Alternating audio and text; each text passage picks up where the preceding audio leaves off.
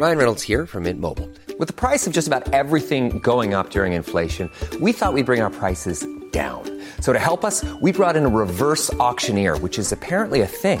Mint Mobile unlimited premium wireless. Ready to get 30, 30, bit to get 30, bit to get 20, 20, 20, bit to get 20, 20, bit to get 15, 15, 15, 15 just 15 bucks a month. So, Give it a try at mintmobile.com slash switch.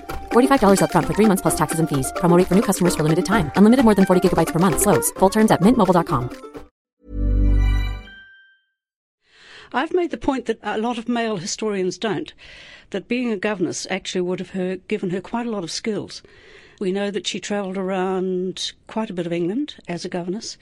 So it was not a, a sort of wasted 10 years in any way at all. In her late 20s, Sarah agreed to marry her cousin Felton Mathew and follow him out to Australia, where he had obtained a position as a surveyor. He left for Sydney in 1829, and two years later, Sarah followed. The first of a remarkable six journeys she made between Britain and the Southern Hemisphere, all the more impressive when you realise that she suffered terribly from seasickness. She arrived in Sydney in January 1832, married Felton, and then almost immediately went with him on his long surveying trips into the bush. I think that's probably because she didn't simply didn't want to be left at home for long periods, but they did an extraordinary amount of travelling on foot and horseback. She probably helped him with the, the physical work of dragging chains around. The extraordinary thing is that she wrote she kept the diaries. She she wrote the books in day in and day out. Sarah and Felton suffered two stillbirths while in Sydney, and in her journals there are hints of other misfortunes. This was the start of a run of mixed luck for the couple. Felton lost his job, basically, in 1839 because of the confusion as to where these appointments were made. Were they made in London or were they made back in Sydney? Uh, he lost his job, he was made redundant, and so he was available when Hobson was looking for officials to bring to New Zealand to found this new colony in New Zealand. So he was shoulder tapped to go to New Zealand. Felton sailed to the Bay of Islands in January 1840 and was present at the signing of the Treaty of Waitangi. Sarah arrived three months later. I expect we shall very shortly be sent off again to survey and lay out another town in which the seat of government will be fixed. Felton has selected a very favourable situation for the purpose. It is to be called Auckland. For two months on a tiny boat, Sarah and Felton sailed and surveyed from Northland to Thames, climbing seemingly every mountain and exploring the rivers, streams, and harbours. Despite some initial misgivings on Felton's behalf, a site on the Waitemata harbour was chosen, and on September the 18th, 1840, a ceremony was held to mark the founding of the nation's new capital. Sarah was the only Pakeha woman present on shore, and typically she wrote it all down. A beautiful morning seemed to smile on the auspicious circumstances of taking formal possession of a certain portion of the land. About half past twelve, the whole party landed and proceeded to the height where the flagstaff was raised and ready to receive the royal standard. The flag was run up, and the whole assembly gave three cheers and a salute of twenty-one guns fired. The gentlemen got up a boat race among themselves, and a canoe race for the natives, and this closed the day's festivity. There was no rain, though it threatened frequently. A good omen, I hope, for the prosperity of the new city which is to rise on this spot. In the evening, the captain gave us a few songs, but had shouted himself hoarse in honour of Her Majesty in the morning. Hers is the only surviving extensive eyewitness account. The only other one is in the Bay of Islands Gazette, which devotes, I think, one paragraph, and that's as far as it goes. Felton was named Surveyor General for the new capital. In actual fact, he was the only surveyor. He got to work, climbing hills and volcanoes, walking the length and breadth of what would be the city, sketching, planning, thinking. His notebooks survive and are on display in Auckland Library's Sir George Grey Special Collections. This is his surveyor's notebook. Collections team leader Georgia Prince. So this is the notebook that he carried with him as he was doing the survey of Auckland, going up and down the volcanic cones. And below that is that Felton Mathews drawing of Hauraki Gulf from what's the view from? He's probably at the top of Mount Eden or something This similar is there, the isn't top of Mount Eden in 1840.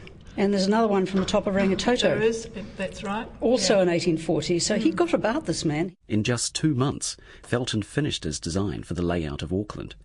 It centres on what is now Albert Park and consists of a series of circular streets with crescents, circuses, and squares, and a wonderful jetty arching out into the harbour. There's reclaimed land and well laid out suburban areas, and hardly a straight line to be found anywhere. The cobweb, as it became known, was an elegant and beautiful design. Everyone hated it, especially the editor of the local newspaper. It is supposed that Mr. Mathew, the distinguished surveyor, who is a native of Bath, took the plan of that town and, after improving it to his own taste, then applied it to Auckland, where, however well it might suit the fine brick and stone buildings of Bath, it does not seem at all to answer.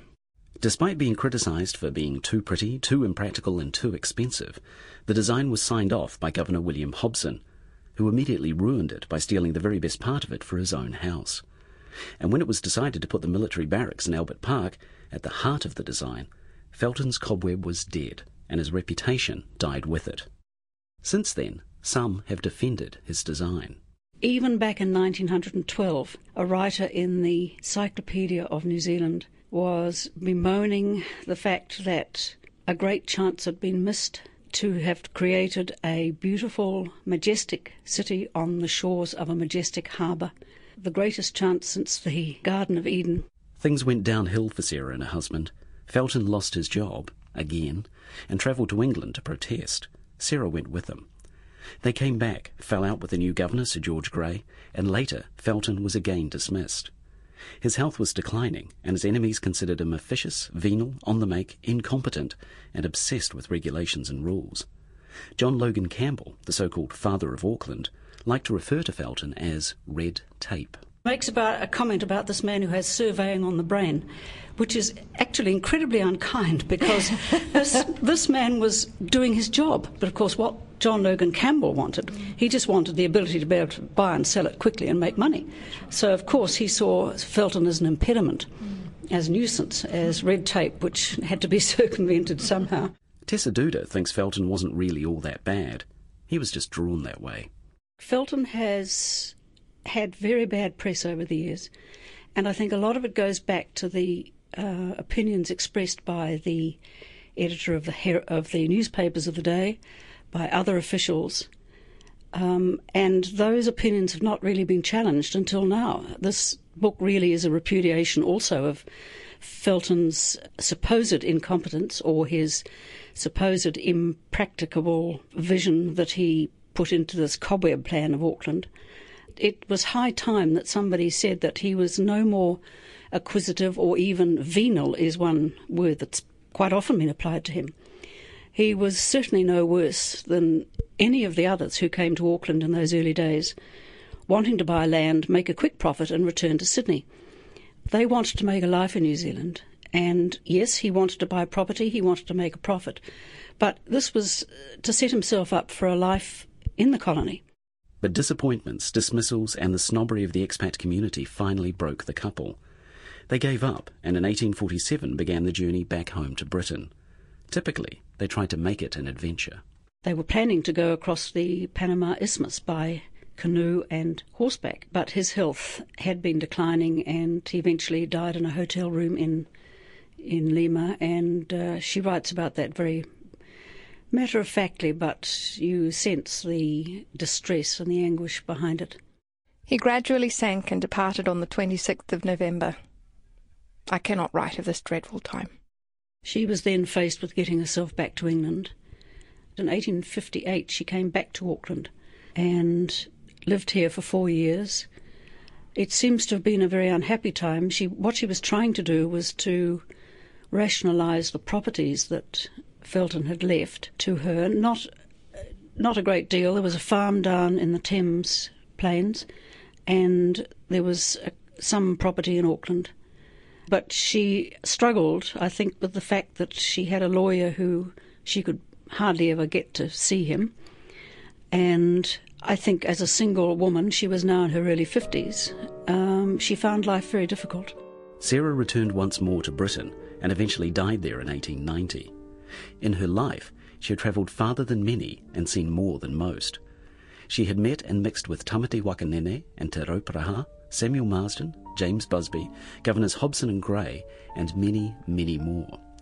And she wrote it all down, all the journeys and all the people, the very few triumphs and the many setbacks of her life in the colonies. Sarah Mathew left a remarkable series of documents detailing life here and in Australia, and modestly her own achievements. She deserves to be remembered. She was a woman outside of her time. It was noted by other women of the time that she went on these trips with her husband and in tones of some amazement. Again, it was because she was childless that she was able to do this. So she put all her enormous energy to being with him on these trips. There's been quite a bit of attention paid to Eliza Hobson and Mary Ann Martin, who was the wife of the first Chief Justice. Personally, I think that Sarah should be up there with the amount of attention and uh, recognition that's been paid to them, but I don't think it has been, and that's one of the reasons why I wrote the book, because I feel that she does deserve to be right up there.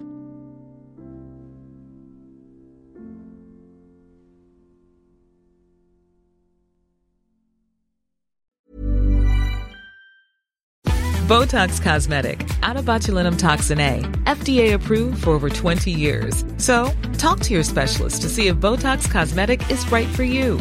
For full prescribing information, including boxed warning, visit BotoxCosmetic.com or call 877-351-0300. Remember to ask for Botox Cosmetic by name. To see for yourself and learn more, visit BotoxCosmetic.com. That's BotoxCosmetic.com.